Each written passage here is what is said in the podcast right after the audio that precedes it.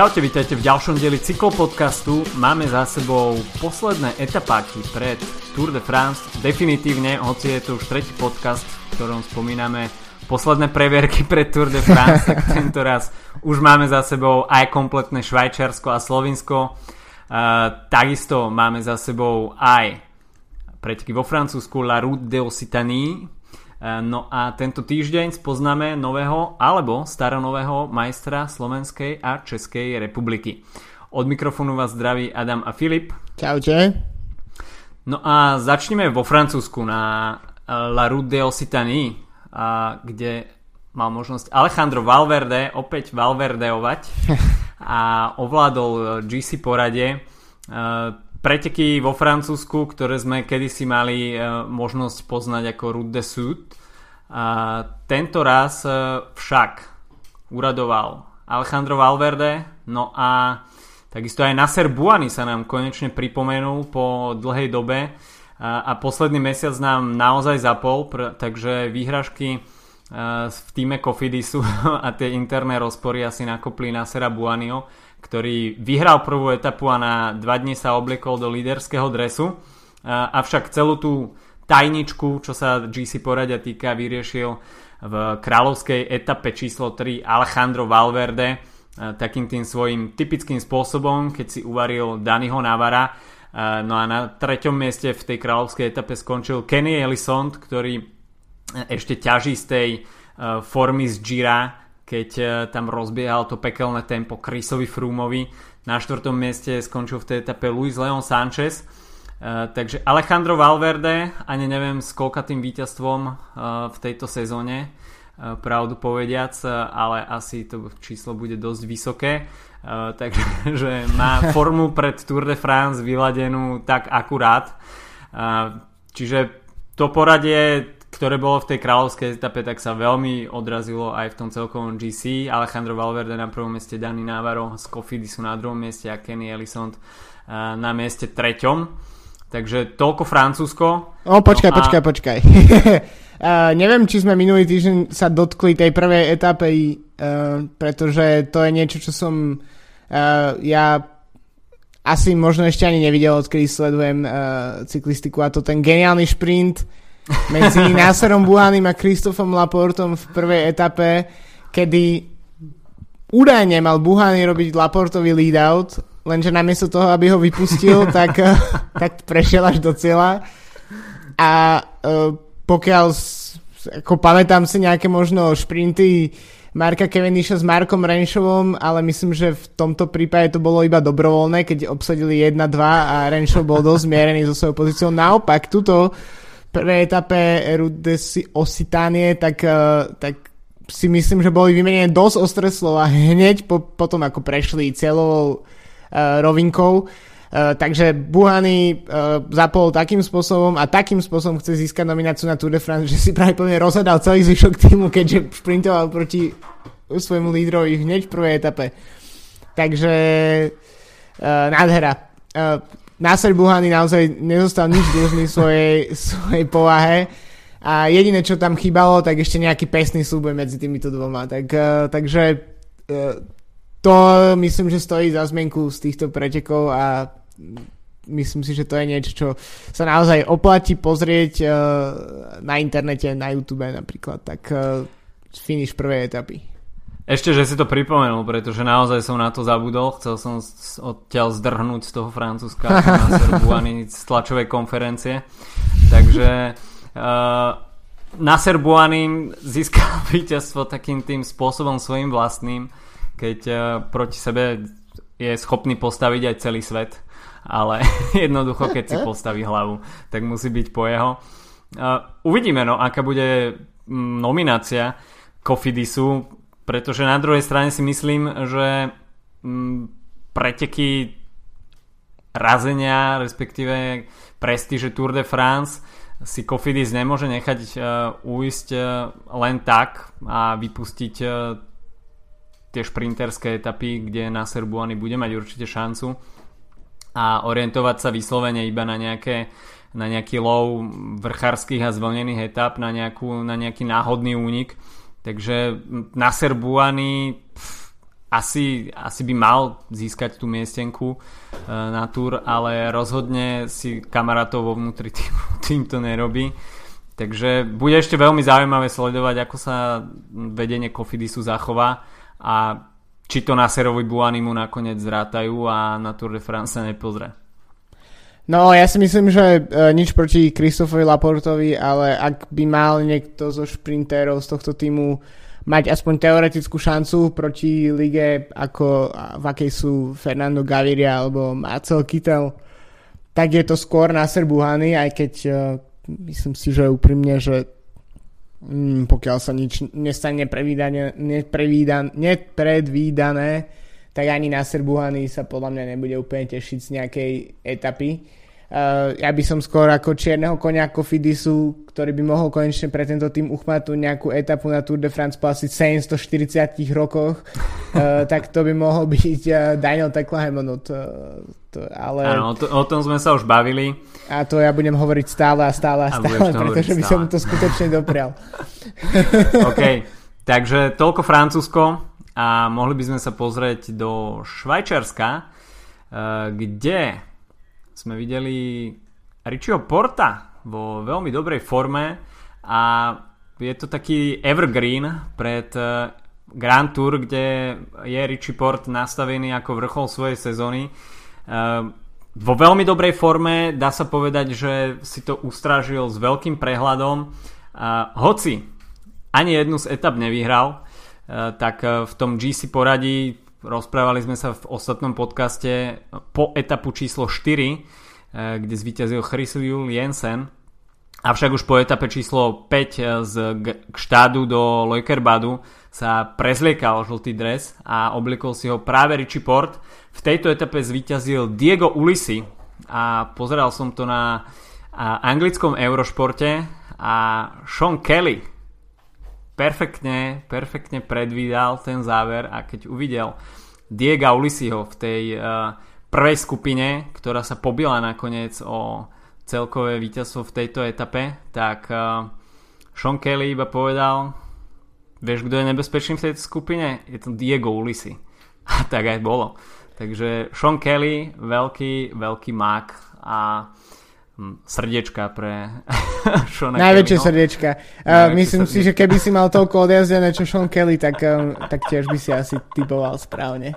Myslím si, že to je naozaj človek na správnom mieste. Tiež uh, milujem jeho pauzy pri komentovaní. Keď sa o niečo spýtajú uh, spolukomentátori a Sean Kelly je proste 6 sekúnd ticho napríklad a potom povie yes.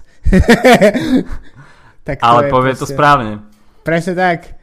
Proste Sean Ten... Kelly, ak sa kvôli niečomu naozaj oplatí preladiť na iný jazyk, uh, čo ja myslím, že už niekoľkrát som v podcaste spomínal svoje trápenie s nemeckým Eurošportom, kde sa ešte donedávna nedalo, nedalo zmeniť, uh, až do Giro d'Italia sa vlastne nedal zmeniť jazyk Eurošportu, tak uh, od Giro d'Italia som sa vrátil po rokoch k anglickým, anglickému komentáru a som z toho naozaj skutočne šťastný, pretože uh, takí uspávači hadov, ako sú nemeckí komentátori, tak to naozaj nevidíš každý deň a to je fakt peklo. A, z, a potom keď si prepneš na Shona Kellyho alebo vlastne kohokoľvek, koho tam Eurošport má, tak je to úplne iná liga. To rozhodne áno, môžem sám potvrdiť aj zo svojej vlastnej skúsenosti, kedy si som cyklistiku na Eurošporte pozeral cez satelit na nemeckom Eurošporte a naozaj to bolo dosť zaklínanie hadov, hoci aj keď človek po nemecky rozumie, tak e, naozaj to tempo toho komentovania a možno aj tá sama, samotná informačná hodnota sú na oveľa nižšej úrovni ako britský Eurošport alebo dajme tomu český Eurošport. Takže nemecký Eurošport naozaj iba v tom najnutnejšom prípade ako také uh, veľmi nutné zlo, stále lepšie ako nič, ale naozaj vyhnúť sa oblúkom, pokiaľ človek môže. Takže Richie Port sa už po etape číslo 5 prezliekal uh, do žltého dresu. A ďalšie dánske víťazstvo prišlo v etape číslo 6 uh, z, uh, z nôh Sörena Kraga Andersena z týmu Sunweb, ktorý si to namieril do takého neskoršieho úniku. A Nathan Haas tam nakoniec z Kaťuše skončil na druhom mieste a Gorka Izegir na mieste treťom veľmi ostro sledovaná bola etapa číslo 7, kde bola taká posledná šanca vrchárov spraviť ešte niečo s tým GC poradím. A Nairo Quintana, pokiaľ sa chcel vyšplhať na pódium, respektíve zosadiť Richieho Porta z toho prvého miesta, tak musel na Arose jednoznačne útočiť.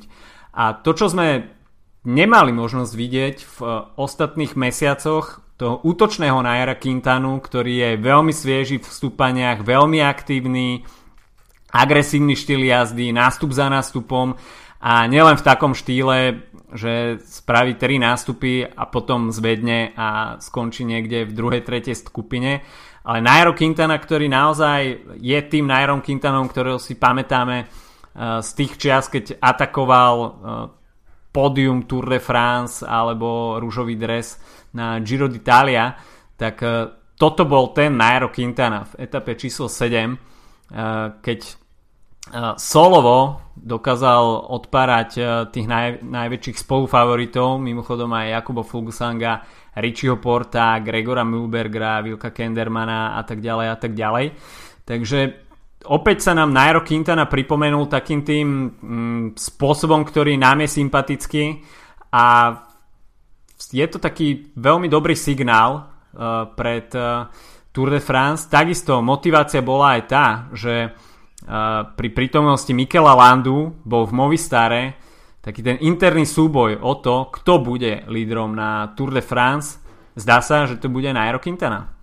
Tak myslím si, že Quintana to možno trocha potreboval ukázať. Myslím si, že jazdec ako Quintana nemusí úplne v, eh, na Tour de Suisse to nejak tlačiť do generálnej klasifikácie, pretože si ako keby nemá už čo dokazovať v takýchto pretekoch. Predsa len je to jazdec, ktorý vyhral nejaké Grand Tour a, a patrí naozaj k tým najväčším favoritom Eh, na túr už niekoľko rokov. Takže presne, možno ukázať uh, takú dominanciu v jednej etape a potom stabilne si prísť uh, po nejaké umiestnenie v generálke. Uh, tiež treba myslieť na to, že jazdci by to nemali prepáliť, keď túr sa začína o pár týždňov a kto pôjde proste full gas na pretekoch okolo Švajčiarska, tak sa mu to môže dosť vypomstiť na túr Takže, takže podľa mňa Quintana jednoducho musel ukázať nejakú autoritu, lebo tých kilometrov mal najazdený skutočne málo ten, túto sezónu. Uh, takisto aj iní lídry Movistaru s výnimkou Valverdeho, aj keď v podstate aj Valverde od, uh, od Arden nebol veľmi viditeľný na, na pretekoch, tak uh, Nairo myslím, že nejazdil od uh, apríla, ak sa nemýlim, od začiatku apríla od, mm-hmm. uh, od, od kolo Baskicka. Tak to je skutočne dlhý čas na to, aby, aby ukázal, že ešte žije, aby sa na ňo nezabudalo, uh, pretože to je, je to celkom, keď človek sleduje uh, Giro, kde je napríklad s Dumoulin, s Froome, kde keď človek sleduje preteky ako je Dauphiné a podobne, tak uh, celkom ľahké zabudnúť na to, že sú tu aj iní Grand Tour favoriti, ktorí možno nevydáme v posledných mesiacoch tak často, ale práve teraz prichádza ten vrchol ich sezóny, na ktorý sa musia, musia ideálne načasovať formu. No, formu má, dá sa povedať, že správne načasovanú aj Arno Demar, ktorý takisto uh, sa touto sezónou potlkal tak všelijak, ale v etape číslo 8 nakoniec v tom šprinterskom závere sa mu podarilo uchmatnúť etapu a to veľmi dominantným spôsobom pred Fernandom Gavíriom. A v druhom slede uh, odĺžku bicykla za nimi skončili Alexander Kristof a pódium tesne uniklo Petrovi Saganovi, ktorý skončil na štvrtom mieste ale Arno Demar ten šprint veľmi dobre načasoval a Fernando Gaviria si pripísal vo Švečersku iba nelichotivé tri druhé miesta uh, takže vždy v tom šprinte zapletený bol ale uh, svoju bilanciu tohto ročných víťazstiev, ktorá je už takisto celkom početná, uh, Fernando Gaviria nerozšíril. Alexander Kristof, OK, znovu sa trošku pripomenul, ale to víťazstvo takisto uniklo. A Peter Sagan, um, jedno víťazstvo v Švajčiarsku, čo je oproti tým ostatným rokom trochu málo, ale myslím si, že Peter Sagan skôr bol zameraný na to, aby uh, tá forma naozaj gradovala, nechcela si úplne príliš riskovať a ten vrchol pre neho príde určite na túr. Myslím si, že áno, tak uh, v podstate nemyslím si, že Sagan je jazdec, ktorý by veľmi si pripúšťal nejaký tlak, že OK, vyhral posledných neviem koľko, vždy aspoň jednu etapu na posledných 8 ročníkoch na okolo Švajčiarska, tak to musí spraviť aj teraz. Uh, napriek tomu vyhral tú prvú etapu tým pádom nepotreboval si už nič dokazovať a mohol skôr myslieť na to, ako sa bude pripravať, tak ako hovoríš, ako sa bude pripravať na Tour de France, ako bude jeho forma gradovať. Myslím si, že tiež tá, to víťazstvo v bodovačke ja neviem, uh, so mnou tu napríklad osobne už nejak nič moc nerobí, akože je, to, je to super, že, že, to, že to tak je, ale myslím si, že pri uh, proste tu Palmares, ktoré Sagan má, tak uh, jeden bodovací dres v Švajčiarsku hore dole, myslím si, že to už uh, uh, to, videl som to dosť uh, v slovenských médiách necyklistických, ako to bolo tlačené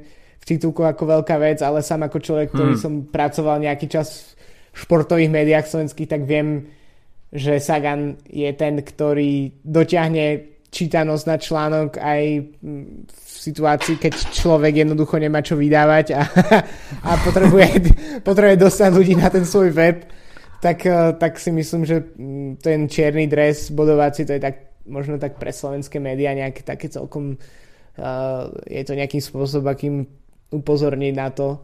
Uh, takisto si myslím, že na Slovensku možno tie uh, preteky okolo Švajčiarska sú trocha inak vnímané aj tiež na základe toho, že to je, sú jedny z mála pretekov, ktoré vysiela RTVS, mm-hmm. uh, čo je vlastne celkom uh, rarita, vlastne pokiaľ viem, tak sa vysiela len Tour de France a možno nejaký pár klasik a majstrovstvo sveta na RTVS. Mm-hmm.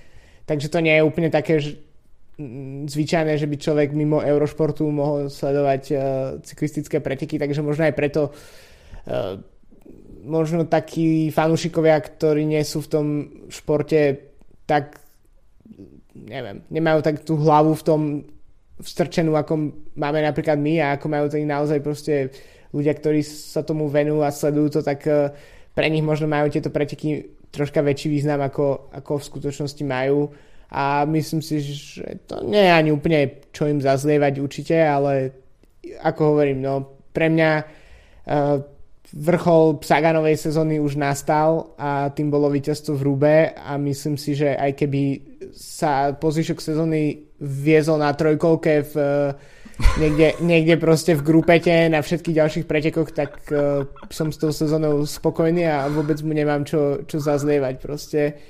Takže, takže preto si myslím, že aj nejaké tretie, štvrté miesto zo Švajčiarska v ďalších, ďalších etapách, tak netreba z toho robiť ani niečo nadpriemerné, ani, ani niečo tragické. Veľmi dobré by bolo Peter Sagan v etape, ktorá pôjde cez kocky na Tour de France na trojkolke. to by bola perfektná vec. Uh, áno, no máš pravdu. To, tie slovenské médiá veľmi efektívne využívajú ten bodovací dres, nech už je to uh, v akomkoľvek etapáku v spojení s Petrom Saganom, pretože ľudia majú už zafixovanú tú konotáciu, že, že bodovací dres rovná sa Peter Sagan, takže no, uh, je, to, je to veľmi, veľmi dobre využívané.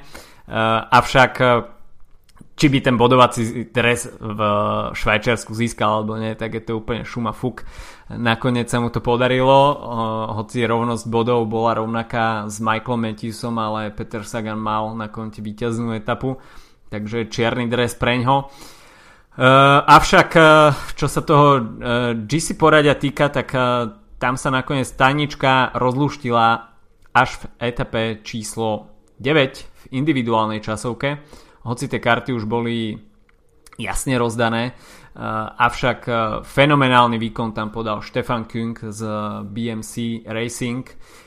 Takže Stefan Kung Otvoril aj uzavrel preteky okolo Švajčiarska víťazstvom, navyše po prvej etape si obliekol dres lídra pretekov a zakončil to teda v víťazstvom v tom horúcom kresle, ktoré, v ktorom si na prvom mieste čakajú, až uh, kým ich niekto nepredbene. Nakoniec sa nič také nestalo a Štefan Kung uh, si pripísal na domácej pôde v drese švajčiarského majstra etapové víťazstvo. TJ van Garderen pre mňa takým príjemným, pozitívnym prekvapením v časovke skončil na treťom mieste, Macej Bodnár na štvrtom mieste, ale takisto, koho by som ešte zdôraznil výkon, tak Pavel Sivakov skončil mm. na mieste číslo 6 s stratou iba 37 sekúnd. Veľký talent, uh, myslím si, že trocha možno v tieni uh, Ega na Bernala, uh, kto, čiže je to, už sme to viackrát spomínali v podcaste, je to jeden z tej trojice mladých talentovaných jazdcov, uh, ktorých podpísal Sky uh, na túto sezónu. Uh, myslím, že začiatkom sezóna, sezóny mal nejaké zdravotné problémy, neviem, či uh, nemal uh, nejaký uh, nejaké zranenie už v Austrálii, takže nejaký čas mu trvalo, kým sa dostal do, do formy.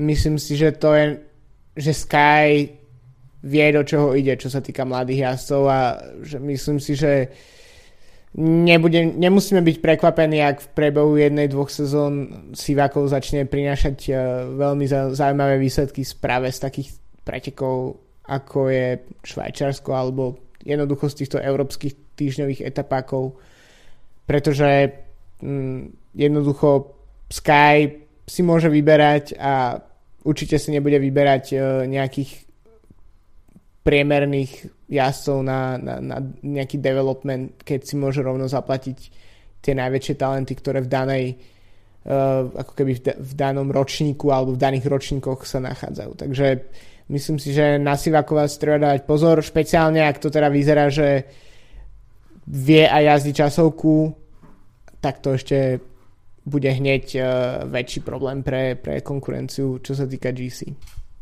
No Nairo Quintana, tak jemu sa tá časovka príliš nepodarila, stratil takmer 2 minúty. Bolo to 34 km. Um, no pomerne veľká strata, ktorá ho nakoniec uh, pripravila o druhé miesto v GC a uh, pred seba pustil Jakoba Fuglsanga. Uh, Simon Špilak, ktorý obhajoval titul, nakoniec na 6. mieste so stratou minúta 47. Do desiatky sa možno trošku prekvapivo prebojoval Diego Ulisi, ktorý vyhral uh, tú etapy číslo 5, ale Diego Ulisi nepatrí uh, príliš k ľuďom, ktorí uh, by na etapáku typu Švajčiarsko bojovali o nejaké GC porade, nakoniec veľmi dobrý výsledok v drese Spojených Arabských Emirátov. No a takisto Enric Mas, štvrté miesto, nová generácia španielských vrchárov a veľký talent v Quickstepe, eh, ktorý popri Bobovi Jungelsovi eh, po odchode Daniela Martina trošku haj tie farby Quickstepu aj v tom GC boji. Áno, uh, prepač, teraz som uh, možno trocha odskočím, len som si tak preklikal, že vlastne ako to je teraz s tým Saganom a Švajčiarskom, aby som tu ne, ne, nemotal. Tak uh, Sagan vyhral etapu každý rok, aspoň jednu etapu od roku 2011, s tým, že každý rok s výnimkou 2016 vyhral bodovacú súťaž, vtedy ho prebehol Maximilian Riches z Quickstepu, takže um, toľko k môjmu nadšeniu z, z bodovacej súťaže na pretekov okolo Švajčiarska. Nebol to žiaden sviatok. OK. Dobre, takže toľko by bolo Švajčiarsko. Richie Port sa zdá byť uh, vo veľmi dobrej forme. Uh, avšak, aby to nedopadlo, ako už sme videli tie klasické obrázky, keď uh, Richie Port buď sa mu stane nejaký mechanický problém v najjemne vhodnejšej chvíli, alebo zaznamená nejaký nepríjemný pád, ako v minulý rok v etape číslo 9. Takže snáď už tento rok dozrel ten čas a Richie Port sa pozrie minimálne na pódium Grand Tour, pretože najlepšieho umiestnenia ostáva stále 5. miesto z roku 2016 na Tour de France. V BMC by potrebovali víťazstvo, respektíve pódium na Grand Tour ako Sol.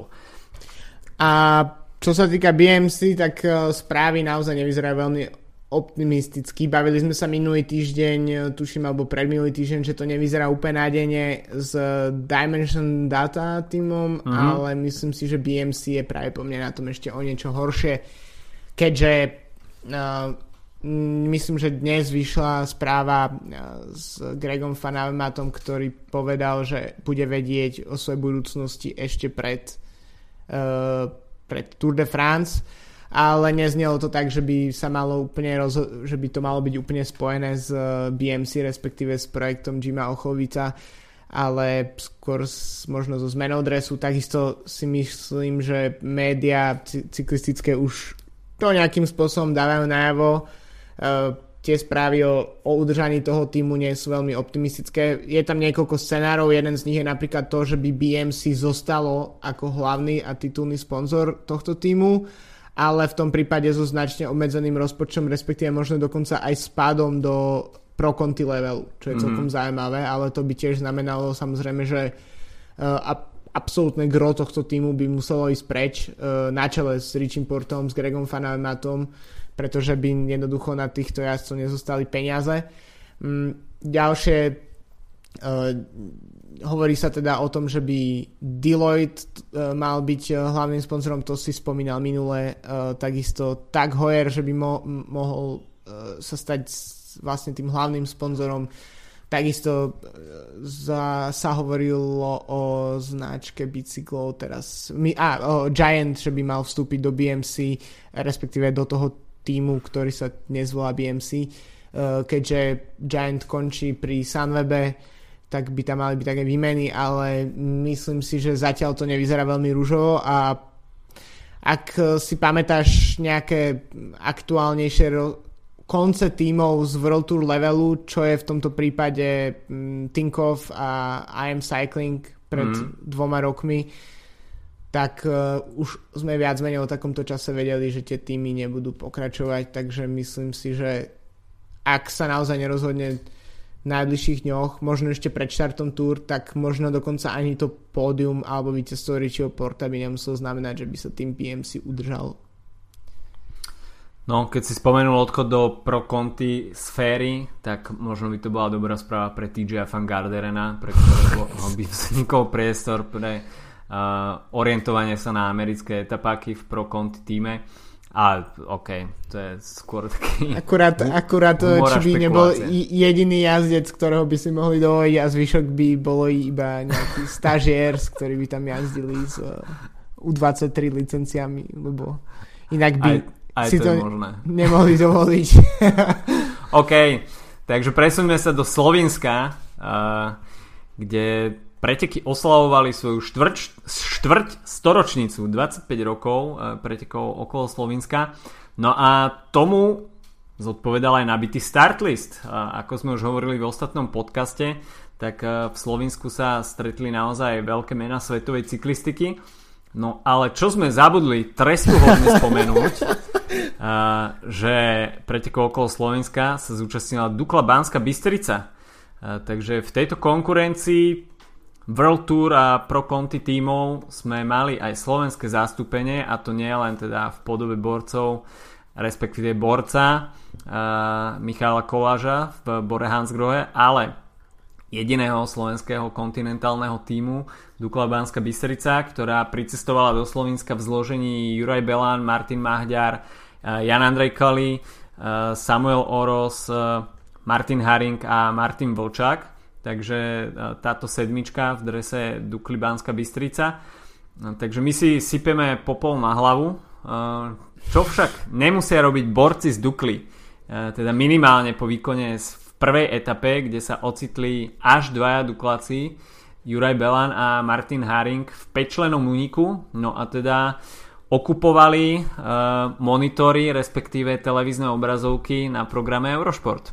Presne tak, keď sme už dnes spolku podcastu rozprávali o tom Eurošporte, tak bolo naozaj super si zapnúť uh, etapu uh, a sledovať tam nielen jazdcov, ale aj samozrejme auto a všetko, všetko tak, ako má byť. Myslím si, že to bola skutočne dobrá reklama. Tiež tak ako hovoríš, no, musíme si trocha sypať popol na hlavu, pretože s výnimkou práve po mne pretekov okolo Slovenska, ale tak e, to bolo asi najviac Slovákov, koľko sme mohli vidieť na jednom etapáku.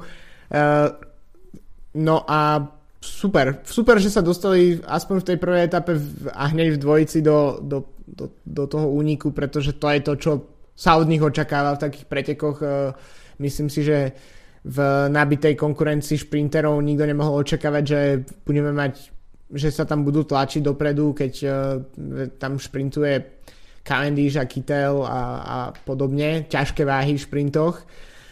Každopádne tá prvá etapa to bol dosť veľký punk a dosť veľký bordel a tak to aj dopadlo. Vlastne všetci veľkí šprintery zostali v podstate vzadu pretože tam boli, prišli tam pády, prišli tam, prišiel tam chaos, rôzne uh, nástrahy, uh, čo sa týka slovinských ciest a to všelijaké obrubníky a podobne. A naozaj tá anarchia, ktorá zavládla v posledných asi 5 kilometroch vrátane hromadných pádov, tak spôsobila, že víťazom prvej etapy sa stal Simone Konzoni z, Emirát, z týmu Emirátov, čo možno nebolo prekvapenie, že zvíťazil niekto z uh, World Tour týmu, ale skôr bolo prekvapenie to, že zvíťazil uh, špecialista na drahu, o ktorom nikto z nás nikdy nepočul predtým.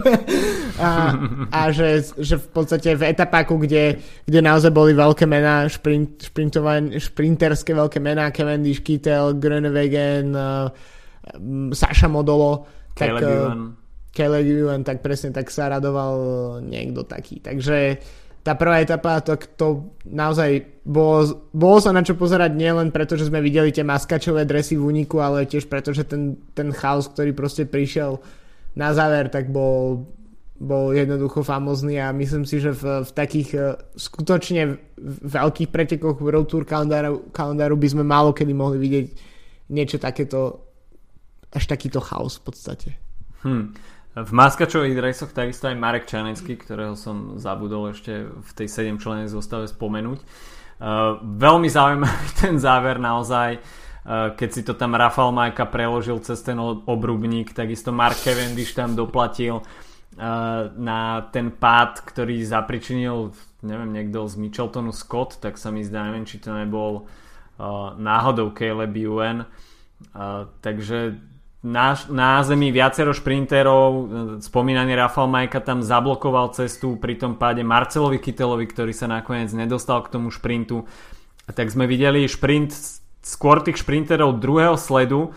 No a okrem Simone Consoniho, ktorý e, bol teda tým jasom, ktorý sa radoval v cieli a obliekol si zelený dres pre e, vedúceho jazdca, tak e, Takisto popri pravej bariére sme videli veľmi zaujímavý hlavičkový súboj Matea mm. Pelukyho s Nikolom Bonifáciom a Nikolo Bonifácio tak uh, ten sa tam vyrútil k tej pravej bariére naozaj pomerne rýchlo a zbesilo. A Mateo Peluky myslím si, že pokiaľ by tam nenastavil tú hlavu, tak by možno skončil niekde medzi divákmi, pretože Nikolo Bonifácio tam uh, išiel naozaj hlava nehlava a, Mateo Peluky si možno tou uh, hlavičkou zachránil kožu takže šprinter Bory Hansgrohe aj s takouto vložkou. No a veľmi zaujímavé vidieť na prvých troch miestach v šprinte troch Talianov. To sme už hmm. dávno nemali. No jasné, tak e, je možno tak e, Elia Viviani je momentálne šprinterom z Talianska, ktorý je v takej naozaj že prvej líge šprintov zvyšných Uh, ako hovoríš, to sú skôr šprintery druhého sledu, či už je to Jakub Márečko, alebo práve E, peluky a podobne. E, takže ukázalo sa, že možno sa im dobre jazdí v geograficky blízkom Slovinsku a, alebo jednoducho sú viac priebojní ako, ako World Tour šprintery z rôznych krajín. no, etapa číslo 2, tak tá patrila naďalej šprinterom a tento raz sa to už zaobišlo bez zbytočných pádov, no a takú tú trpezlivú taktiku v záverečných metroch zužitkoval Dylan Kronewegen, ktorý sa vôbec neplašil a e, vsadil na ten trpezlivý šprint až v záverečných metroch. Mateo Peluky skončil opäť na druhom mieste, tretí e, Caleb Juven a víťaz prvej etapy Simone Consony na konec na štvrtom mieste. E, Veľmi zaujímavý výsledok pre Dušana Rajoviča z týmu Adria Mobil zo slovinského celku, v ktorom mimochodom pôsobil napríklad aj Primož Roglič, eh, ktorý skončil eh, teda Dušan Rajovič na 7. mieste. Eh, no a do dresu pre lídra sa nám prezliekol Benjamin Hill. Úplne no-name meno z Austrálie, jazdec týmu Lublana Gusto Xaurum, čiže, čiže domáci celok, ktorý Pekné dresy inak. Áno, pekné dresy. Avšak vybojoval si to výťaznými šprinterskými prémiami a bonifikačnými sekundami na prémiách z úniku. Keď si zoberieme tie jeho výsledky na tohto ročnej edícii okolo Slovenska, tak je to 113. miesto, 81. miesto, 100 miesto, 113. miesto, 142. miesto. V celkovej klasifikácii skončil na 134. mieste, avšak po etape číslo 2 mal vedúci dres. Takže to je, to je úplne scenár z ríše snov. Uh, takže Benjamin Hill, uh, veľmi dobrá reklama pre domáci celok uh, z Ljubljany a to, to, je, to je niečo úplne, úplne nepredstaviteľné priam. A ja by som ešte upozornil z tejto druhej etapy na pozíciu číslo 13, neviem, či si si všimol, ale to je Attilio Viviani z týmu Sangemini MG Quiz a tak uh, keď už som spomínal to Elio Vivianiho, tak je, je to mladší brat, uh, ktorý mal 21 rokov, ročník 1996 a v, teda v druhej etape skončil na 13. mieste v šprinte. V zvyšných etapách, e, no povedzme, si, že jeho výsledky boli trojciferné, ale je zaujímavé vidieť ďalší, ďalšieho súrodenca v pelotóne, aj keď uh, v podstate možno len na tejto, v tejto práve po mne kontisfére si myslím, že to nie je ani pro kontinentálny tým. No, tretia etapa, tak tam už sa k slovu dostali vrchári a bolo jasné, že tie karty sa v celkovom poradí asi už rozdajú trošku uh, serióznejšie. Uh, v úniku sme mali možnosť vidieť Marcela Kytela s Rogerom Klugem. Prosím ťa, čo je toto za dvojica v úniku? čo sa to, Ako sa to stalo? Naozaj svet sa otočil na ruby. A vidieť Marcela Kytela s Rožerom Klugem, uh, teda dvoch hromotlkov, ktorí si to tým zvlneným profilom uh, valia dopredu, tak uh, to bol naozaj veľmi nevydaný pohľad. Uh, ale palec hore pre Marcela Kytela, že ale... sa dal na niečo takéto. Takisto bolo super zaujímavé pozorovať, uh, pretože ja som zapol tú etapu v podstate v posledných asi uh, povedzme 20 kilometroch. Keď, keď uh, išli na to stúpanie pred, myslím, že to bolo predposledné alebo, alebo posledné stúpanie etapy a zrazu bolo vidieť ako minútu a pol uh, minútu a pol náskok uh, tohto dv- uniku dvojčleného zrazu lusknutím prsta sa zmenil na 20 sekúnd, 5 sekúnd a zrazu proste Kytel, najprv bol poletený Kytel a potom aj Roger Kluge tak uh, neviem čo vlastne, ako k tomu došlo a prečo k tomu došlo, ale je to celkom cool, že Marcel Kittel uh, neprinesol žiadne uh, výsledky, čo sa týka šprintov, ale aspoň si takto vyskúšal jazdu v, v úniku. Myslím si, že to už sme nejaký čas práve po mne nevideli. Ten náskok klesol naozaj rýchlejšie, ako keď dáš na Ferrari nohu na plyn až na podlahu a začne ti klesať palivo tak asi takýmto štýlom klesal ten náskok Marcela Kytela s Rožerom Klugem. Uh, videli sme tam stúpanie na celskú koču, uh, no a tam, sa, uh, tam sme videli veľkú selekciu uh, a z vrcholu sa nám spustila dole uh, dvojica uh, Jay Hindley zo Sanoebu a Primož Roglič. Uh, avšak to by za nimi asi nesmel byť Matej Mohorič z Bahrajnu, ktorý išiel tým svojím klasickým spôsobom zalahnutý na hornej trúbke a zapol autopilota a začal tam rezať zákruty, snaď by ich vyberal aj po slepiačky, asi mal veľmi dobre zmapovaný terén. No a kolo Hindleyho a Rogliča dá sa povedať iba preletel. No avšak ani to nakoniec Matejovi Mohoričovi, ktorý podal veľmi sympatický výkon, nakoniec nestačilo v posledných stovkách metroch tohto kamikadze Slovenska Eh, eh, predbehol Rigoberto Uran a jeho skupina.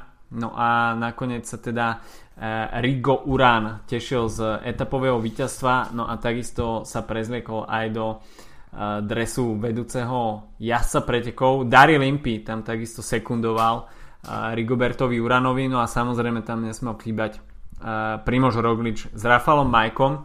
Avšak koho by som ešte spomenul, tak to je Ildar Alsanov, jazdec Gazpromu Rusvelo, ktorý je pomerne v mladom veku, 24 rokov, veľkou nádejou ruskej cyklistiky a nakoniec skončil v celkovom poradí na 9. mieste, takže ruská cyklistika a GC porade, to už v najbližších rokoch možno nebude iba Ilnur Zakarin, ale možno aj Ildar Arslanov sa k týmto menám pridá. Takže to bola tretia etapa. No a mimochodom Martin Haring takisto nepodal úplne zlý výkon. Pri tejto konkurencii stratil 5,5 minúty, čo, čo nie je úplne zlé. Veľmi dobre si tam takisto viedli uh, jazdci Elkovú autor, ale čas Jozefa Černého nakoniec ešte len mal prísť v ďalších etapách. No a etapa číslo 4, tak tá bola s prívlaskom Kráľovská 2600 výškových metrov, ktoré roztrhali to štartové pole v dvoch stupaniach druhej a v jednom stúpaní prvej kategórie. No a 20 km solový únik po, kto iný? Slo, slovenská superstar Primož Roglič, uh, ktorý bol v tejto etape v drese pre najlepšieho vrchára. No a nakoniec nadeloval veľké sekundy, ktoré uh, zužitkoval v tom celkovom poradí. Uh, Slovinci 1-2, Matej Mohorič tam priviedol s vyše 30 sekundovou stratou tú druhú skupinu, kde sa ocitol aj Rafael Majka, alebo aj Rigoberto Uran. Ale Primož Roglič naozaj e, vybudoval si náskok e, v tom poslednom stúpaní e, no a preletel tým následným zjazdom, ktorý viedol jazdcov do mesta Kamnik. Čo k tomu dodať? No Primož Roglič asi teda strach v zjazde rozhodne mať nemôže. No ale myslím si, že Roglič sa v tej etape číslo 3 trocha na to pripravoval, atakoval tam fakt každú chvíľu, aj keď to nepomohlo, tak si povedal v štvrtej etape, že, že to proste pošle tam časovkárským štýlom hmm.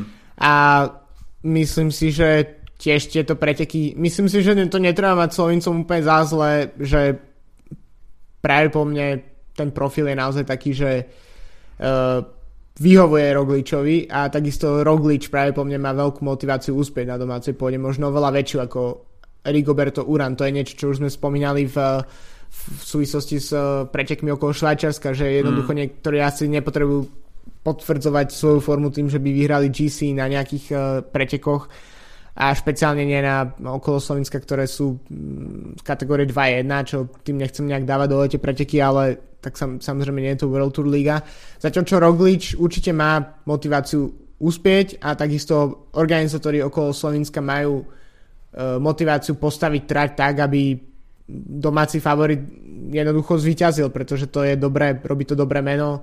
Uh, ukazuje to, že slovenská cyklistika naozaj je na výslní a výborne, výborne sa im darí. E, možno s výnimkou Rogliča neprináša možno až toľko individuálnych výsledkov, sem tam e, Matej Mohorič a, a podobne, ale ako už len to, že toľko jazdcov jazdí vo World Tour tímoch, tak to je, to je podľa mňa veľká ukážka toho, že aktuálna slovenská generácia je, je mimoriadne silná a takisto to bolo vidieť potom aj v 5. etape v časovke, teda keď už hovorím o tom, že uh, Slovenci si postavili trať, ktorú, ktorá by vyhovala Rogličovi, tak uh, časovka nesmela chýbať. Uh, strebne mm. do nového mesta 20,5 km a Primož Roglič prišiel pred ďalším vynikajúcim slovenským časovkárom Janom Tratníkom s 27 sekundami mankom, takže Roglič tiež zapol motor a, a tam, ako, spo, ako si spomínal, tak vynikajúci výkon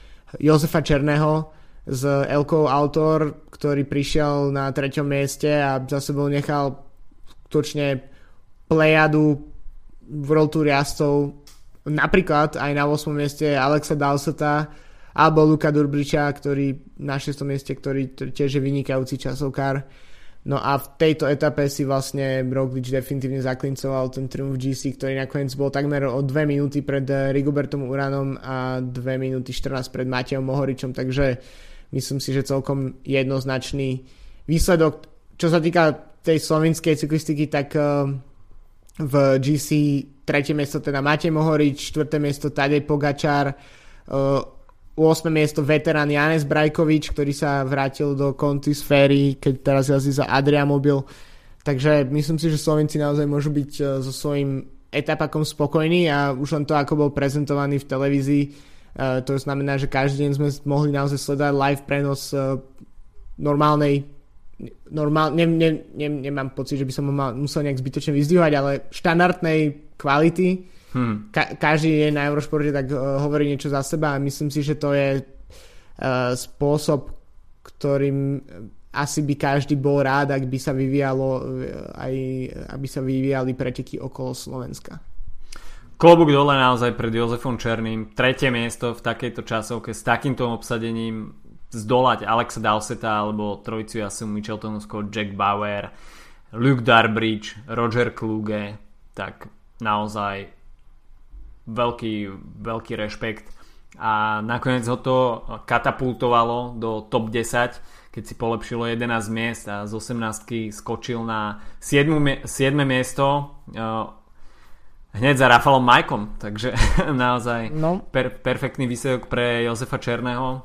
V CCC možno si teraz škrabu hlavu, že prečo s ním pred pár rokmi nepredlžili kontrakt. Avšak OK, možno toto práve, že je výsledok, ktorý zaujme ostatné týmy vyššej ligy. A Elkov dlhodobo potvrdzuje, že naozaj v tomto týme to šlape na jednotku. A aj toto je výsledok, ktorý uh, ho robí jeden z tých top kontinentálnych tímov v Európe. Uh, a takéto výsledky robia určite radosť aj českým fanúšikom. Uh, no a určite uvidíme radosť českých fanúšikov aj tento víkend, pretože ja. Národný majstrák sa po minuloročnom, minuloročnej zastávke v Žiare nad Hronom presúva do, na českú pôdu, tento raz na západné Čechy a teda trošku netradične, keď sme v ostatných rokoch mali e, možnosť vidieť skôr to moravské územie, tak e, tento raz sa pochlapili v Plzni, zobrali si to, po, zobrali si to pod palec Krojcigerovci. E, no a uvidíme slovenskú a českú elitu v, na dvoch miestach, v Plzni a v Karlových Vároch čo takisto je trošku netradičné s prihliadnutím na tie ostatné ročníky. Plzeň a Karlové Vary sú od seba vzdialené asi tak 90 eh, km, no a program bude teda logicky rozdelený medzi obe mestá. V kúpeľných Karlových Varoch sa odohrajú časovky jednotlivcov, no a na druhej strane v meste Piva v Plzni odštartujú preteky s hromadným štartom. Harmonogram je následovný, v štvrtok uvidíme časovku juniorov junioriek, žien elit, uh, mužov do 23 rokov a mužov elit, uh, čiže to bude časovkársky štvrtok. V sobotu preteky s hromadným štartom u junioriek a žien elit na 5 okruhov, čo je 80 km. No a juniori si to rozdajú v 8 okruhoch na 128 km. No a vrchol programu príde v nedelu preteky mužov elit a mužov do 23 rokov na 12 okruhov, čo predstavuje 192 km. Takže všetko sa to odohrá na 16 km okruhu na okraj Plzne, ktorý povede aj cez Červený hrádek, Díšinu, Kišice, Letkov a Božkov. Miesta, ktoré mne teda moc veľa nehovoria. na trati sú však také tri kratšie stúpania, jedno z nich, eh, hoci nie je strmé, skôr tak konštantné vedie aj k cieľovej páske. Eh, čítal som si rozhovor na serveri Road Cycling CZ, eh, kde bol rozhovor s Jižím Polnickým ešte pred pretekmi okolo Slovenska. Otázky padli aj ohľadom národného majstráku a povedal, že túto trať dôverne pozná z českého pohára a veľkú úlohu môže zohrávať aj vietor, ktorý môže byť silný najmä v tých záverečných kilometroch v tom poslednom stúpaní, ktoré je pomerne dosť otvorené podľa jeho slov. No a favorita v českých farbách minimálne teda vidí veľmi jednoznačne Zdenka Štybara, na ktorého je tento profil priam ako šitý na mieru.